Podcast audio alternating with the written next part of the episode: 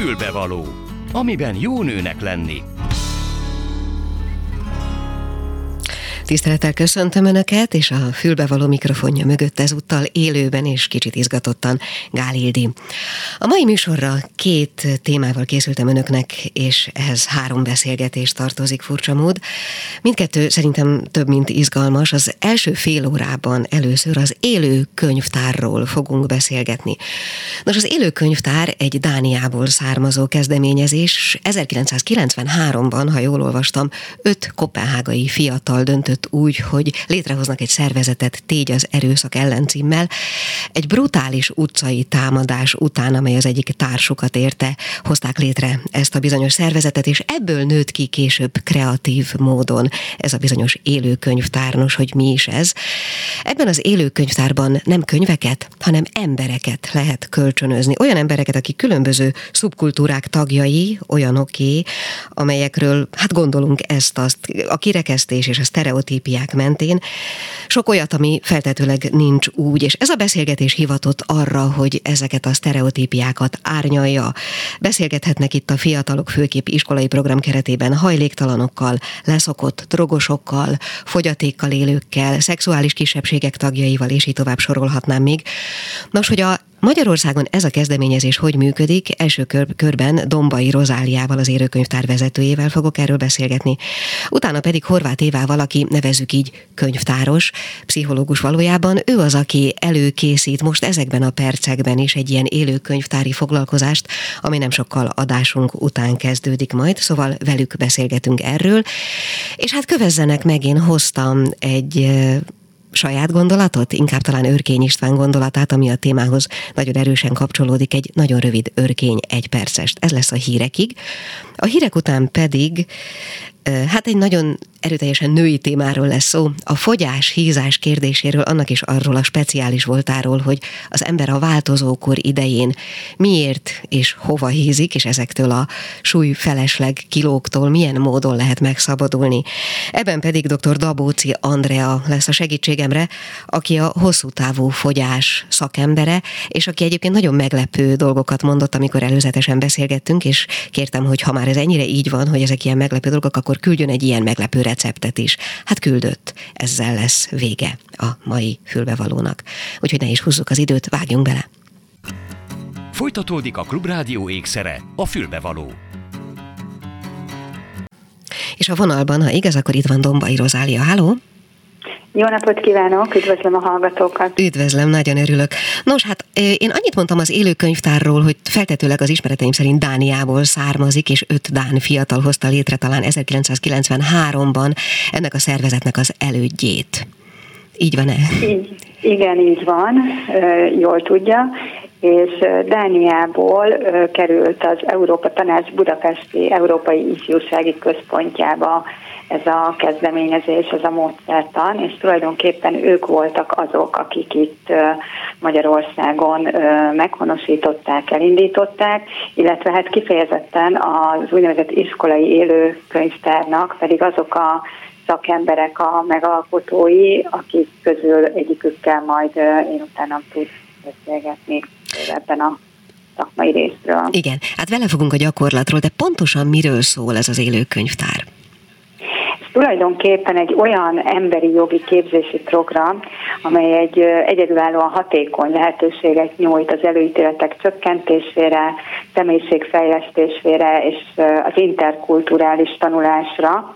A fő szellemiség ennek az egésznek, hogy élményen, élményt adjon, élményeken keresztül egy, egy szemléletformáló foglalkozással vigye közelebb a a különböző kultúrákat, speciális társadalmi csoportokat egymáshoz. Tehát ahogy ön is nagyon helyesen említette, az élőkönyvtárban a könyvek tulajdonképpen azok a, az emberek, akik valamilyen előítéleteket, stereotípiákat gyakorta kiváltó tulajdonságokkal rendelkeznek, vagy pedig ilyen csoportokat képviselnek olyan emberek ők tehát, akik valamilyen tulajdonságuk, legyen az a vallási meggyőződés, fogyatékosság, nemzetiséghez tartozás, szociális helyzet, stb. Tehát ezek miatt a tulajdonságuk miatt gyakran diszkrimináció és társadalmi kirekesztés áldozatai. Ezzel együtt pedig ezek az emberek nagyon nyitott emberek, hiszen ők vállalják azt, hogy a sorsukat, az életüket megoszták az érdeklődőkkel, és ilyen érzékenyítő foglalkozások keretében átadják a tapasztalataikat, és tulajdonképpen egy élő párbeszéd kezdődhessen. Azt is olvastam önökről, hogy korábban főleg fesztiválokon, romkocsmákban, a fiatalok által sűrűn látogatott helyeken voltak ezek a foglalkozások, manapság pedig már talán iskolákban, ugye? Így van, tehát jelenleg ez a módszertan, amit mi átvettünk, ez az iskolai élőkönyvtár módszertana, és azért említem többször a, a beiket a Budapesti Európai Ifjúsági Központot, hiszen ez az első év, hogy mi a Budapestesénynél ez a megtiszteltetés ért bennünket, hogy, hogy átvehetjük tőlük ezt a gyakorlatot, és, és tovább vihetjük, de igazából ez idáig ők voltak azok, akik tényleg ezt Sziget Fesztiválra, tehát különböző rendezvényekre elvitték, és most meg leginkább, hát ugye a járványhelyzet miatt az online térben, tehát ezt is már teszteltük, hogy az online térben is remekül működik, de, de nagyon várjuk azt, hogy, hogy személyesen is minél több iskolába eljuthassunk. Tulajdonképpen ez, a, ez az érzékenyítésnek a, az egyik formája, a társadalmi érzékenyítésnek, ugye a nemzeti alaptantervhez is kapcsolódik, tehát abszolút illeszkedhet a, a közoktatási célkitűzésekbe uh-huh. is az, hogy hogy ezt elviszik a, a szakemberek a középiskolákba. Hogyan is ki tudja kiválasztani azokat, akikből aztán élő könyv lesz? Hát ez egy szakmai folyamat, pszichológus kollégák, akik egyébként korábban is már, és akik kidolgozták a, kifejezetten az iskolai élőkönyvtár módszert, ők végzik ezt a, ezt a folyamatot, ők választják ki a könyveket, de egyébként folyamatosan toborzunk könyveket, tehát várjuk mindazoknak a, a jelentkezését, akik úgy érzik, hogy hogy hatékonyan és szívesen részt tudnának venni ebben a, ezekben a célkitűzésekben. Arról van már valamiféle tapasztalatuk, hiszen éppen mondtam, hogy az adás után is kezdődni fog egy ilyen foglalkozás, hogy a közvetlen reakciók a gyerekek, illetve milyen korú gyerekek, ez is fontos kérdés, tehát hogy milyenek a közvetlen reakcióik egy ilyen beszélgetés után? Én nekem, én a saját személyes tapasztalataimról tudok beszámolni, ugye korábbi érzékenyítő foglalkozásokon tapasztaltak szerint. Én azt látom, hogy nagyon nyitottak és nagyon befogadóak a, a gyerekek, tehát az a 13 kötél 18 éves korosztályról beszélek én most, és azért azt is fontos megemlíteni, hogy azért ez egy, ez egy facilitált folyamat, tehát itt magát ezt a beszélgetést, amikor úgymond a könyvkölcsönzés történik, történik, ezt azért megelőzi egy 45 perces felkészítő foglalkozás. Maga a, az érdemi rész, tehát a párbeszéd az, az egy olyan 90 perc, és ezt követően van egy levezetés, és mindezt végig pszichológusok koordinálják. Hát hamarosan most már beszélni is fogunk Horváth Évával is, aki az egyik ilyen, ami, aki, tehát ő egy könyvtáros, nevezzük könyvtáros. őt így, és mindjárt itt is lesz a telefonvonal túlsó végén. Én Dombai Rozáliának megköszönöm a közreműködést, és viszont hallásra. Köszönöm szépen, viszont hallásra. A Klubrádió női magazinja tényleg fülbevaló. És már is itt van a vonalban Horváth Éva, akit könyvtárosnak neveztünk, de valójában a foglalkozás a pszichológus, ha jól tudom. Igen, ez így van, de ez igazából nem szükséges ez a programhoz, hogy, hogy pszichológus legyek, de ez, ez, egy, ez egy véletlen egybeesés, hogy én is meg a kollégám is pszichológusok vagyunk, és mindketten így fontosnak tartjuk egyébként a társadalmi igazságossági kérdéseket, meg a diszkrimináció elleni fellépést, szóval így így keveredtünk össze ebben a, ebben a programban. Egy kicsit beszéljünk arról, ahogy mondtam, hogy most kettőkor kezdődni fog egy ilyen hasonló foglalkozás.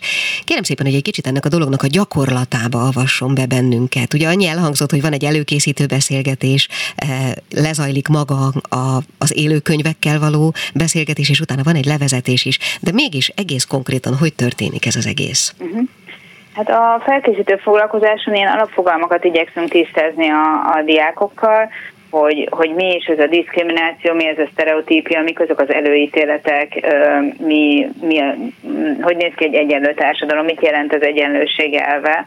Ezeket együtt tisztázzuk, és utána egy kis saját élményt kapnak abból, hogy, hogy milyen is az, amikor valaki róluk gondolkozik sztereotípiákban, tehát ők maguk gyűjtik össze, hogy ők milyen csoportba, csoportokba tartoznak, leggyakrabban ilyenek szoktak lenni, hogy nem tudom, Magyarországon élők, Budapesten élők, az adott középiskolába járók, fiatalok, és összegyűjtjük az ezekhez a csoportokhoz kapcsolódó sztereotípiákat. Ez jó sok szokott lenni, tehát összesen ilyen 30-40-et is összegyűjtenek akár, és aztán az a feladatuk, hogy, hogy számolják meg, hogy ebből a 30-40-ből mennyi igaz rájuk és akkor így megyünk sorba, hogy na, akkor emelje fel a kezét, akire 5 igaz, akire 5 és 10 között, akire 10 és 15 között, és hogy hogy azt látjuk, hogy, hogy nagyon, tehát szinte nincsen ember, akire egyik sem igaz, és olyan sincs, akire mindegyik igaz, hanem mindenki valahol, valahol 10 és 20 között uh, szokta felemelni a kezét.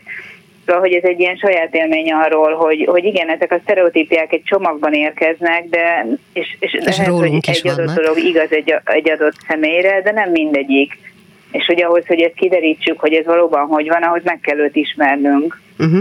És a, a megismerés az pedig egy beszélgetés formájában történik. Ez a, ez a kontaktus elméleten alapul egyébként ez a, ez a módszer, ami azt mondja, hogy, hogy azok a, és ez, ezt olyan iskolákban alkalmazták már nagyon régen, ez egy Aronson nevéhez fűződő módszer, ha jól emlékszem, és olyan ö, iskolákban alkalmazták, ahol, ahol probléma volt a kirekesztettség, a, a, az iskolai zaklatás, és így próbálták ö, növelni a diákok közti együttműködést, meg, meg ö, jó hangulatot próbáltak teremteni. Tehát, bocsánat, hogy lefordítom, lényegében, is. igen, bocsánat, hogy le, lefordítom magamnak is, tehát lényegében arról szól, hogy, hogy egyszerűen a nem ismerésből fakad az összes uh-huh, távolságtartás, ha jól értem. Igen, és uh-huh. ez, mhm. ez nagyon érdekes egyébként, hogy az élőkönyvtárnak a történetébe is ez nagyon-nagyon illeszkedik, tehát ez Dán fiatalok találták ki ezt a módszert, és egy nagyon szomorú előtörténete van, tehát hogy az ő barátjukat, aki egy bevándorló volt egyébként, Dániában megölték,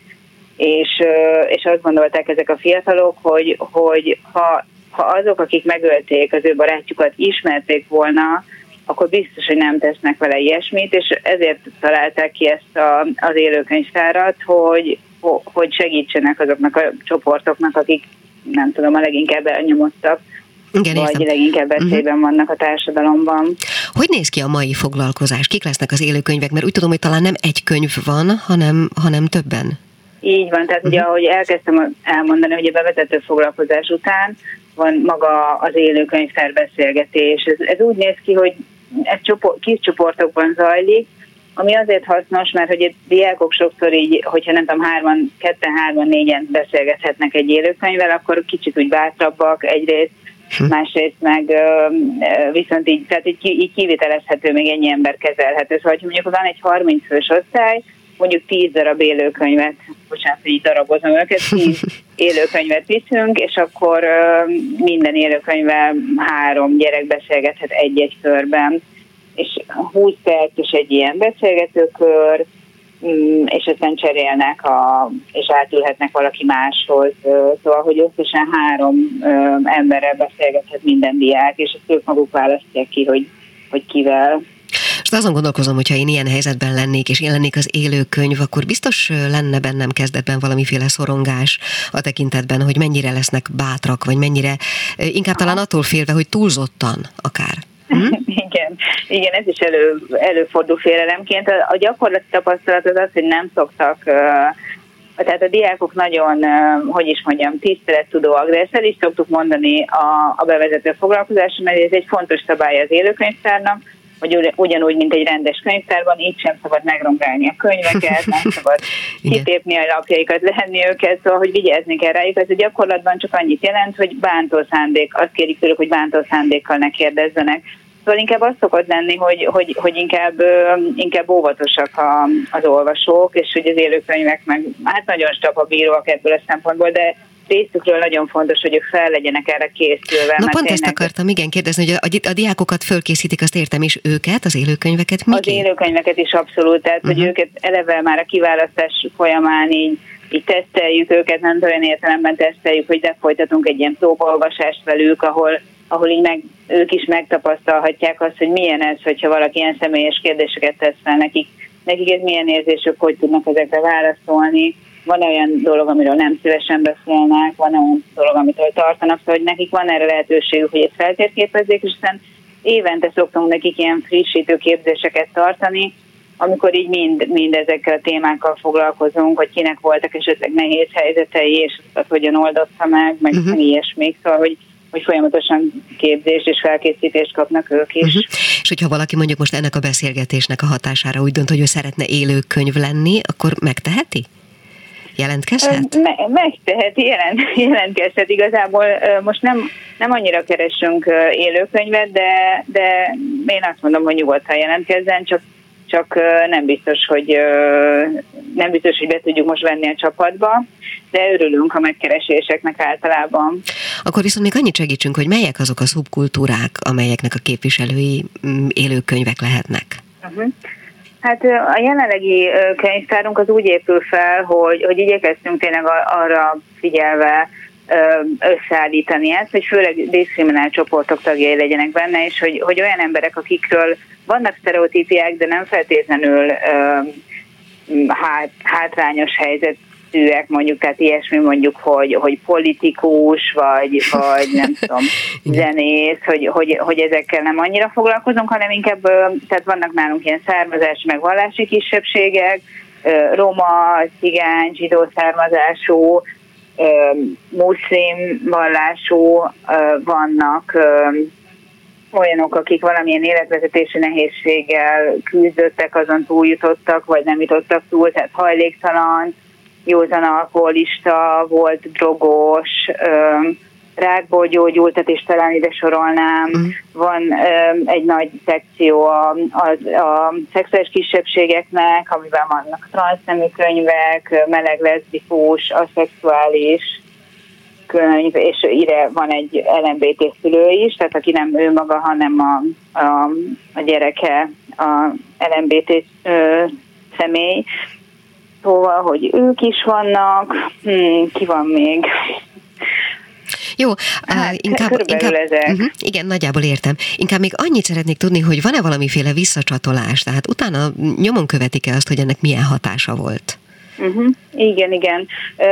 Egyrészt van egy értékelés rögtön utána a a, a diákoknak, amit, de ez egy írásbeli anonim értékelés, amit kitöltenek, hogy ez, ez is ad egyfajta visszacsatolást nekünk, hogy hogy sikerült az esemény, a levezető óra is egyfajta visszacsatolás arra, hogy hogy sikerült az esemény, és hogy, hogy vannak olyan iskolák, ahova már évente rendszeresen visszajárunk, és ott azon, azon tehát, hogy ez van lehetőség arra, hogy a tanárok beszámoljanak arról, hogy látják-e, hogy hoz-e bármi változást az iskolában az élőkönyvtár, és hogy, hogy nagy örömmel hallgattuk például tavaly beszámolt róla az egyik tanár egy olyan iskolában, ahol szinte évente kétszer szoktunk hozzájuk menni, és mondta, hogy ő azt látja, hogy sokkal elfogadóbbak a diákok, és hogy például volt egy LMBT diák az egyik osztályban, és hogy, hogy így sokkal elfogadóbban viszonyultak hozzá, meg, meg jobban fel tudta magát vállalni ez a diák, mint, mint, mint mondjuk adott esetben korábban. Nagyon fontos. Ha a hallgatók közül, vagy akár a, a munkatársaim közül, vagy akár én szeretnék részt venni egy ilyenen, és most el akarnék indulni, lehet? Hát ritkán, de szoktunk azért szervezni nyilvános eseményeket is. Ez leggyakrabban a, a, az Európa napon ö, szokott megvalósulni, illetve régebben a Sziget Fesztiválon is volt voltak nyilván, hát az ugye fél nyilvános, mert csak azért oda, aki megvette a belépőt, de hogy az Európa napon általában, most nem tudom, hogy ez mikor lesz idén, vagy lesz egyáltalán, de hogy azon ö, szokott nyilvános esemény lenni. Szóval aki szeretne ilyenre eljönni, annak azt tudom javasolni, hogy a, az iskolai élőkönyvtár Facebook oldalt ö, kövesse, és ott, ott mindenképpen hírt fogunk adni arról, hogyha lesz olyan e, nyilvános esemény, amire bárki eljöhet. Hát nagyon szépen köszönöm, hogy rendelkezésünkre állt Horváth Éva, könyvtáros, pszichológus. Köszönöm a lehetőséget. Mi kell a nőnek? Egy fülbevaló. Hát és most nézzék el nekem, de elhoztam egy a témába vágó kedvenc írásomat, olvasásomat, egy örkény, egy perces novellát, amit most szeretnék önökkel megosztani. Aztán mindenki kezdjen vele, amit gondol. Örkény István, gondolatok a pincében. A labda egy betört ablakon keresztül leesett az alaksori folyosóra. Az egyik gyerek, a házmesterék 14 éves kislánya lebicegett érte. Szegénykének a villamos levágta a fél lábát, és boldog volt, ha labdát szedhetett a többieknek. Az alaksorban fél homár terjengett, de azért feltűnt neki, hogy egy sarokban megmozdult valami. Cicus, szólt oda a falábú házmester kislány. Hát te hogy kerülsz ide, kis cicám? Fölkapta a labdát, és ahogy csak tudott, elsietett vele.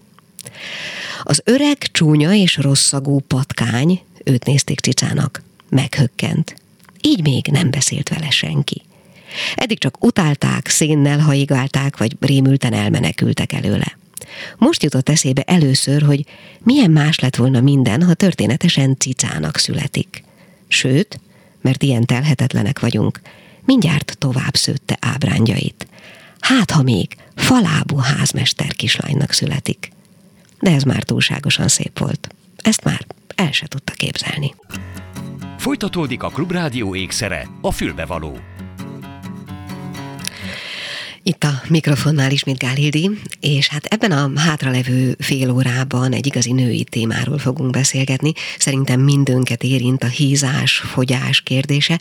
Különösen, és majd ezt fogom kérdezni elsőként a meghívott vendégünktől, hogy mi van akkor, amikor az ember a változókor okán kezd el hízni, hiszen ilyenkor máshová kerülnek a kilók, és sokkal, de sokkal nehezebben is mennek le. A telefonvonal túlsó végén dr. Dabóci Andrea, remélem, halló? Igen, itt vagyok. Jó napot kívánok, üdvözlöm a hallgatókat. Üdvözlöm én is. Ugye úgy indítottuk ezt a második fél órát, hogy ugye az ember változó korban másképp hízik. Tudom, hogy nem, tehát nyilván nem várok tudományos magyarázatot, meg nem is itt van a helye. De miért mégis? A változókor több szempontból egy kicsit különleges. Nyilván vannak hormonális változások, amik befolyásolják a zsírraktározás, zsírlelakódást, a csontok állapotát, egy csomó mindent, ami élettanilag ilyenkor változik az emberben, de nagyon sok élethelyzeti változás is van ebben a korban, ami egyáltalán nem elhanyagolható. Például a a változó korral járó stressz helyzetek, a változó korral járó élet szituációs helyzetek, ami például a nyugdíjba menést érinti, tehát a nyugdíjba menéssel is egy csomó minden megváltozik az ember körül, például inaktívabb lesz esetleg. Uh-huh. Ez mondjuk attól függ, hogy ki milyen munkából, milyen állapotba kerül. Lehet ez mondjuk pont fordítva is, aki szerencsésebb, az mondjuk egy ülőmunkából átmegy egy aktívabb, unoka után rohangáltásba, de ez szerintem a ritkábbik.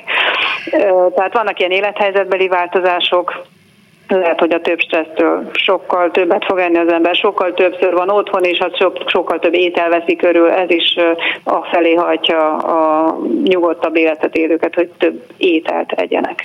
És annak mi az oka, hogy ilyenkor a kilók egyszerűen máshova rakódnak, mint korábban? Ez valószínűleg mozgásbeli különbség, tehát az, hogy milyen hájak hova rakódnak, az nagyon függ attól, hogy az ember hogy mozog, és milyen végtagjait, vagy milyen testrészeit használja. Úgyhogy ez én szerintem nem elsősorban a hormonális változásokkal függ össze, hanem talán életmód beli különbség. Én tudom, hogy ez ilyen naív ábránnak tűnik, de visszahozható az a mondjuk 20 éves kori alkat 50-60 évesen, bármilyen szinten visszahozható, még belőle egy kicsi legalább?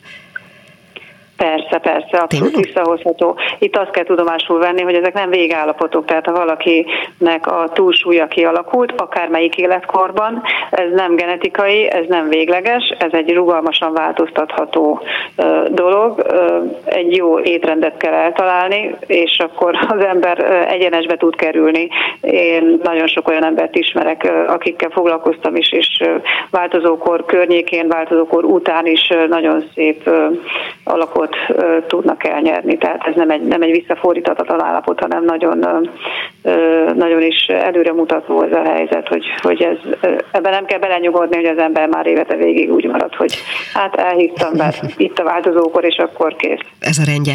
Vagy a nagymamám is így volt vele, meg a édesanyám is így volt vele, tehát velem se fog másképp történni. Uh-huh. Ez egy nagyon fontos faktor egyébként, hogy az ember belenyugszik abba, hogy hát ez egy genetikai dolog, ilyen volt az anyám is, ezt nem szabad elhinni, mert ez nem egy genetikai probléma. Uh-huh. Jó, hát akkor talán kezdjük azzal, hogy mit tekintünk, definiáljuk, mit tekintünk elhízásnak. Elhízásnak hivatalosan azt tekintjük, hogyha a BMI index ö, meghaladja a 25-öt, ami ugye mindenki a bepötyög az internetre, és beírja, hogy BMI index, akkor be tudja írni a testsúlyát, be tudja írni a testmagasságát, a nemét, a korát, és akkor megkap egy olyan számot, amit kalkulál a, a rendszer, gyakorlatilag ez, ez elhízásnak tekinthető, így hivatalos számokban, ez a túlsúlynak tekinthető, az elhízás az egy 30-as BMI index fölött számít súlyosabb helyzetnek. Én nem ez alapján szeretem megítélni a túlsúlyt vagy az elhízást, hanem az alapján, hogy az ember így magára néz, bele tud-e markolni a hájába, vagy nem. Tehát, hogy így fizikailag látja magán az ember a külső háj lerakódást, az már, az már túlsúly elhízásnak számít, uh-huh. és az embereket szerintem nem kell arról meggyőzködni, meg semmiféle számításokat elvégezni, hogy megállapítsa saját magáról, hogy túlsúlyos-e vagy sem. Ezt mindenki tudja saját magáról. Ha igen. pszichésen nyilvánvalóan egészséges, mert azért vannak azért szélsőségek, de erről most szerintem nem érdemes beszélni. Igen, nyilván. Még egy pillanatra térjünk vissza a BMI indexre. Ugye én magam is kitöltöttem már ilyet, és sokszor megkérdezi az embernek az életkorát. Ez szerint szerint az ideális testsúly az életkoronként is változhat? Változhat, mert csökken a, a csontozatnak is a súlya, meg csökken az izomzatnak is a súlya, de ez nem olyan lényeges, óriási változás. Minimális különbségek vannak, igen. Uh-huh. Tehát ez egy kis korrekció, de itt ebben a, ezen a ponton van egy kis csalafintaság. Idősebb korban már egy kicsit nagyobb súlyt enged meg ez a BMI számítás, ami szerintem nem igaz, ez csak a, a vagy nem jogos élettanilag, mert egy idősebb embernek is vékonynak kell lennie, és nem normális az, hogy egy idős embernek van túlsúlya, sőt sokkal inkább megnehezíti az életét, ha van túlsúlya. Csak ezt kezdjük egyre inkább természetesnek tekinteni, hogy hát az idős embernek már van pocakja, meg hája, itt-ott, ott, de ez nem normális ez nem egészséges. Meg hát szerintem nálunk azért a magyar szokás is, nem? Tehát, az, tehát elfogadóbbak vagyunk, hogy úgy mondjam, ezzel a fajta hízással. Igen, igen, nagyon elfogadóak, elfogadóak vagyunk, és nem is csak elfogadóak, hanem olyan belenyugvóak, hogy hát ez, ez már így van. Ez, ez azért egyen rosszabb, mint az elfogadás, hanem egy ilyen, egyfajta ilyen tenni nem akarás is jár igen. vele, hogy hát akkor na, hát összejövünk, jó nagyokat zabálunk, nem szerint, hogy az egész ajánlás arról szól, hogy akkor szinte most már az édesség a csúcspontja, meg a, a legnagyobb része az étkezésnek, tehát torzulnak is a társadalmi szokások, és az is mind a hízás felé hajlamosítja vagy a hízás felé kényszeríti az embereket. Uh-huh. Jó, hát az ember, mondjuk, ahogy ön fogalmazott, belemarkol a hájába, és hogyha ez sikerül, akkor érdemes valamihez hozzáfogni. Uh-huh. Ez, ez elsősorban sportkérdés, vagy étkezési kérdés, vagy tehát mozgáson múlik, vagy valami máson? Ez elsősorban étkezési kérdés. Tehát ha az ember nem mozog túl sokat, akkor is nagyon ügyesen le lehet fogyni étkezéssel, a mozgás viszont túlsúlyjal ö, rejt veszélyeket magában, mert ha az ember elkezd mondjuk nagy súlya egy 90 kilóval ugrabúrálni, akkor az izületei tönkre mennek, tehát ezt én senkinek nem javaslom. A mozgást olyan mértékben érdemes hozzátenni az egészséghez, amilyen mértékben ö, nagyon könnyedén, jó lesően ö, hozzátesz az ember mindennapi jó közérzetéhez főleg nők esetében a túlzott mozgás, ez mondjuk elsősorban nem a menopauza körüli mozgást fedi, hanem a fiatalabbaknál jellemző, hogy túlsportolják magukat, és az visszahat a hormonrendszer működésére, tehát visszaveti a hormonrendszernek a normális működését, ha valaki túlsportolja magát. Uh-huh. Idősebbeknél ez ritka, de nem érdemes nagy súlyjal túl sokat sportolni, és azzal nem is lehet lefogyni, és ebben is van egy ilyen pszichológiai csavar, hogyha az ember elkezd sportolni, akkor a pszichéje megjutalmazza utána saját magát. Sportoltam, na jó, akkor ez nem egy kicsit, na, az a kicsi az nem kicsi lesz, hanem sok lesz, és visszajött még több, mint sport előtt. Uh-huh. A, hogyha az ember, még egyszer mondom, megállapítja magán, hogy túlsúlyos és szüksége van valamire, akkor a, a, annak egy ilyen fokozatos ö, átállásra van módja, vagy az a, az a helyes irány, vagy azt mondom, hogy holnaptól kezdve radikális változás, és mondjuk nem eszem semmit.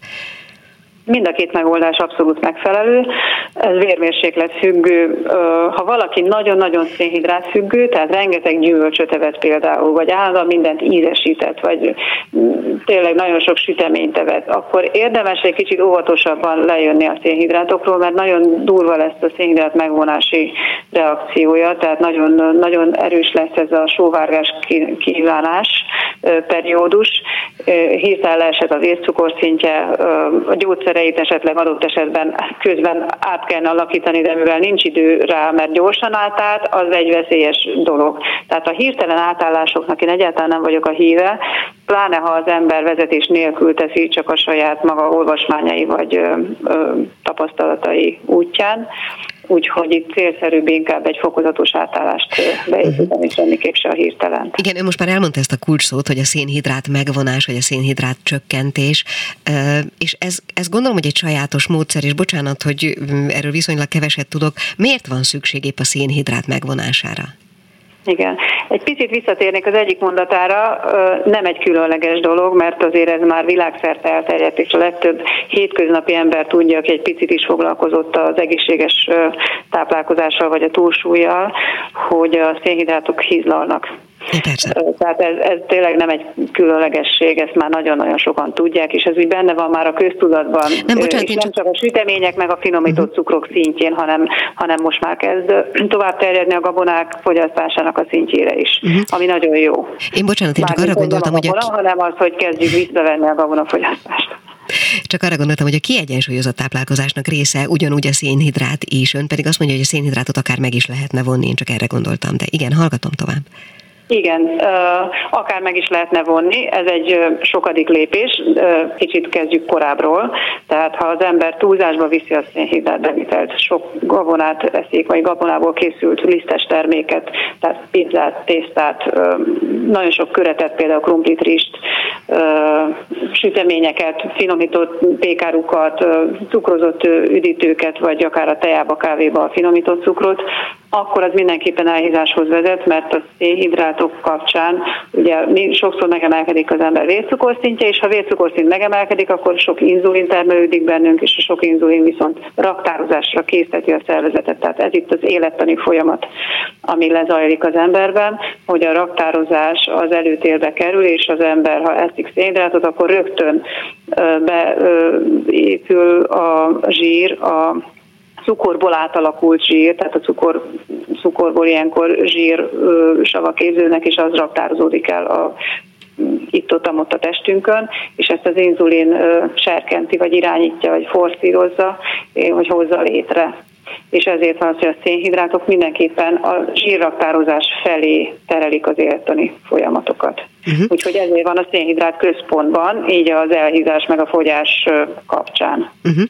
Amikor önnel beszéltem előzőleg telefonon, akkor kértem öntől egy receptet, amit egyébként majd meg is fogok osztani a hallgatókkal a végén, uh-huh. de hát, hát, hogy mondjam, meglepődtem, finoman szólva, rengeteg állati zsíradékot tartalmaz, és egy nagyon pici zöldséget. Akkor hogy áll össze az az ideális étrend, ami ezt a fajta fogyást segíti, ha szénhidrát kevés van benne, vagy alig? Igen, hát én még nem a sor végén kezdeném, hanem először azt mondanám el, hogy mi az ideális Jó. élettanilag az embernek, és abból jön majd utána, hogy mi, mi tartalmazon az étel. Tehát mindig életenileg azt kell figyelembe venni egy emberi táplálkozásnál, amikor arról gondolkodunk, hogy mi az ideális, hogy hogyan működik az ember. Ezt most már sajnos nagyon sok diétás vonal, vagy diétás irányzat elfelejti, van nagyon sokféle olyan irányzat van, ami nem veszi azt figyelembe, hogy az ember rendszernek vannak élettani törvényszerűségei, ami mentén muszáj működni, meg különben félrecsúsznak a dolgok. Hogyha ezt az élettani törvényszerűség láncolatot figyelembe veszük, akkor fogunk jól működni. Tehát az élettani igénye az embernek az a, a fehérje, tehát fehérjét kell bevinni, be kell vinni zsírsavakat, amire létszükségletileg, tehát szükségünk van, mert nem tudjuk előállítani. Szükségünk van energiára, amiről lehetne vitatkozni, hogy ez most cukor legyen, vagy zsírsav legyen, de nyilvánvalóan a de számomra már nyilvánvalóan a zsírsav sokkal jobb energiaforrás az ember számára, mint a szénhidrát, mert a szénhidrát zsírraktározáshoz vezet. Igen. A, aztán szükség van még vitaminokra, meg ásványanyagokra, meg vízre természetesen, és ebből áll össze az élettani szükséglet. Élettanilag szénhidrátra nincsen szükségünk, mert szénhidrátot mi magunk is elő tudunk állítani. A saját májunk képes arra, hogy szénhidrátot gyártson. Tehát így elfogyasztani konkrétan nem kellene, csak nyilván a mi társadalmi környezetünk már odáig fejlődött, hogy a, az ételeinknek, az átlag ember ételeinek a kétharmada vagy a háromnegyede most már gyakorlatilag szénhidrát tartalmú étel. Tehát teljesen eltorzult, és el se tudják képzelni az emberek, hogy hogyan lehet szénhidrátmentesen vagy szénhidrát csökkentetten étkezni. Hát igen, nem igen erre nagyon sokaknak fölszalad a szemöldöke. Szénhidrátmentesen étkezzen, nem igen. ez a cél, csak hogy élettanilag ez is egy opció. Uh-huh. Csak azt próbáltam mondani, hogy erre szerintem nagyon sokaknak felszalad a szemöldöke, mert azért tényleg kulturálisan és sok egyéb tekintetben a, a mindennapok nagyon erőteljes része. Ráadásul ugye, hát valljuk meg, nagyon finom dolgok tudnak készülni a pékségekben például. Így van, így van. Csak hogy a testünk az nem azt szerint működik jól, hogy jót teszek, vagy finomat teszek, vagy sem, hanem hogy olyan ételt teszek, amire szükségem van. És ezt valaki megérti, és bele ízlel abba, hogy milyen, amikor az ember teste jól működik, és az egy jó közérzetet ad, és fogyást hoz, és lealapad a lábamról a víz, és jól tudok aludni tőle, és végre lejjebb megy a vérnyomásom, meg a cukrom, akkor az egy egészen más életminőséget biztosít. Ha valaki agyban idáig eljut, hogy ő ezt vagy szeretné megtapasztalni, mert kíváncsi rá, vagy odáig eljut, hogy, hogy már elege van az előző régi életéből, mert annyira zavaróan sok a tünete, akkor ezt a, ezt a lépést meg fogja lépni. Ez egy életen át... ez nagyon kemény, mert Igen. hogy az egész világunk abból áll, hogy cukor, cukor, cukor. Hm. Ez egy életen át fenntartható, követendő diéta? Igen, abszolút, abszolút. Ez a, ez a kívánatos, minél kevesebb szénhidrátot teszik valaki, annál egészségesebb lesz. Hát jó. Én nagyon szépen köszönöm, hogy a rendelkezésünkre állt, és akkor most el fogom mondani a hallgatóknak egy kis elválasztó után azt a receptet, amit még, amit ön küldött, és találtam hozzá még másik kettőt. Hát, szerintem meg fognak lepődni. Köszönöm szépen dr. Dabóci Andreának. Viszont... Viszontlátásra. A Klubrádió női magazinja tényleg fülbevaló. Szóval, mint mondtam, a doktornőtől előzetesen kértem egy olyan receptet, ami leginkább leképezi az általa elmondottakat. Nos, így szól. A neve az, hogy rakott csülök.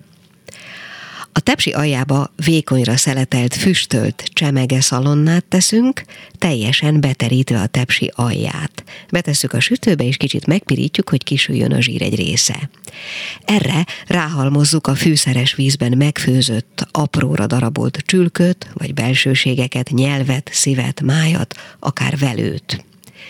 Erre öntjük a fűszeres tojás öntetet. Egy 20-30 cm-es tepsire méretezve 8-10 tojást, sót, borsot, majorannát, kakukfüvet, borsikafüvet, oregánót, ízlés szerint, és egy fél főtt karfiolt. Ezt az egészet összeturmixoljuk, karfiol helyett egyébként tehetünk brokkolit, vagy bármilyen alacsony szénhidrát tartalmú zöldséget is ebbe a mixbe. Ezt pedig sütőben addig sütjük, amíg a tojás össze nem áll. Csülök helyett egyébként bármilyen maradék, füstölt, főt húst, darált húst vagy gombát is rejthetünk a tojás öntet alá. Szóval ezt a receptet kínáltam most önöknek annak az étkezési módnak a jegyében, amit a doktornő Dabóci Andrea mondott nekünk. Én azt gondolom, hogy vannak sokan, akik ezt a műfajt űzik már, és pontosan tudják és használják, és, és tapasztalják is a jótékony hatásait. Én bevallom, most fogom kipróbálni, és majd egyszer csak kiderül, hogy a dolog működött-e. Minden esetre szerettem volna megosztani önökkel. Most én azt gondolom, hogy egy nagyon picit muzsikálunk, és ha megengedik, van még egy pici meglepetésem. Mi kell a nőnek? Egy fülbevaló. A meglepetés pedig, és bocsánat érte, nem terveztem feltétlenül, illetve terveztem, de nem mondtam az elején, hogy elhoztam még egy örkény egyperces novellát, ami a másik személyes kedvencem, és hogyha megengedik, akkor még gyorsan ezt is elmondanám. A címe Dal. Janász Jenőnek hívták a dalszerzőt. Az orosz áttörés után csapottunk egymáshoz, mert az ő ütegét szétlőtték, én pedig Nikolajevkán elveszítettem az alakulatomat. Majdnem 300 kilométert tettünk meg együtt, néha-néha egy járműre kéreckedve, de legtöbbször gyalogszerrel, hóban, jégben, állandó ellenséges tűzben, mi csak le, míg csak le nem terítette Bielgorod határában egy rövid sorozat. Mindaz odáig sejtelmem se volt róla, hogy hogy szerzik a dalt. Ki hitte volna, hogy ilyen könnyedén? Janászból jött a dal, ömlött, fakadta, hogy a forrás buzog a földből. Amit csak látott, amit csak hallott, abban a szempillanatban dallá lett, szöveggel, rímekkel, melódiával. Csak a címet kellett kitalálni hozzá. Népdal lett abból a bádok bödön gyümölcsízből, amelyet egy szétlőtt raktár romjai alól kapartunk ki. És volt ott egy híd, amelyet épp az orrunk előtt robbantottak fel a partizánok. Miközben a hídroncs alatti föltorlott jégen átevickéltünk, Janász Jenő már énekelt. Elkorhatta vénfahíd a tarcalon, Istenem, csak te tudod az én bajom, hogy megyek én Annuskámhoz már eztán, hogy ússzak át halált hozó zúgóján. Fagadtam, hogy csinálja ezt. Azt mondta, nem tudja. Fagadtam, hány dalt szerzett már. Azt se tudta. Talán három, de lehet, hogy négy ezret. Bielgorod már odalátszott, amikor lassan elerett a hó. Legomboltam a sapkám fülvédőjét, de így is hallottam Janászt tudorászni. Lassú pejhekben hullik a hó, csilingelve fut az orosz szánkó, száj, száj, kicsi hópehely. Öt gyors roppanás hallatszott. Vége lett Janásznak, bevégzetlen maradt a dal. Néha eszembe jut. Megpróbálom folytatni. Töröm a fejem, rímet keresek a hópehelyre, de hiába. Minnyáján tudunk valamit, és azt senki se képes utánunk csinálni. Ez így van.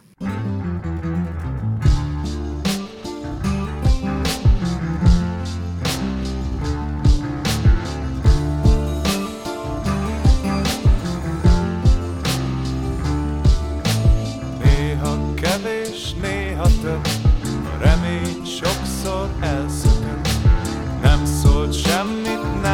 nem köszönt, tudtam jól, hogy visszajön. Kértem ne menjen máshoz Maradjon csak nekem. Egy sem olyan, mint mások Ez a nagy érdemem. Jóra rossz jön, arra meg jó A tökéletes változó. Itt fekszünk egymás mellett De engem szeretsz, én Kérnünk sem kell egymástól, maradj itt csak nekem. Egy sem olyan, mint mások, ez a nagy érdemed. Azt kívántam, hogy én is lássam, de magamban néztem, és sokat nem vártam. Mégis ott ült, a világ megszűnt, színeket kapott, ami már elszűrült. Kívántam, hogy én is lássam, de magamban néztem, és sokat nem vártam. Mégis ott ült, világ megszűnt, színeket kapott, ami már elszűrült.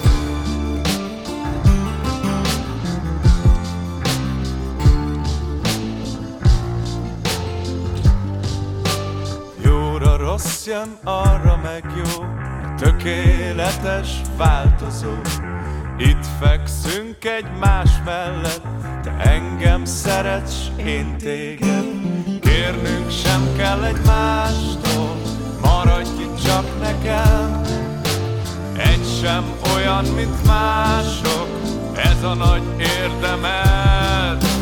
Azt kívántam, hogy én is lássam, de magamban néztem, és sokat nem vártam. Mégis ott ül, a világ megszűnt, Színeket kapott, ami már elszűkült. Azt kívántam, hogy én is lássam De magamba néztem, és sokat nem vártam. Mégis ott ült, világ megszűnt. Színeket kapott, ami már elszűkült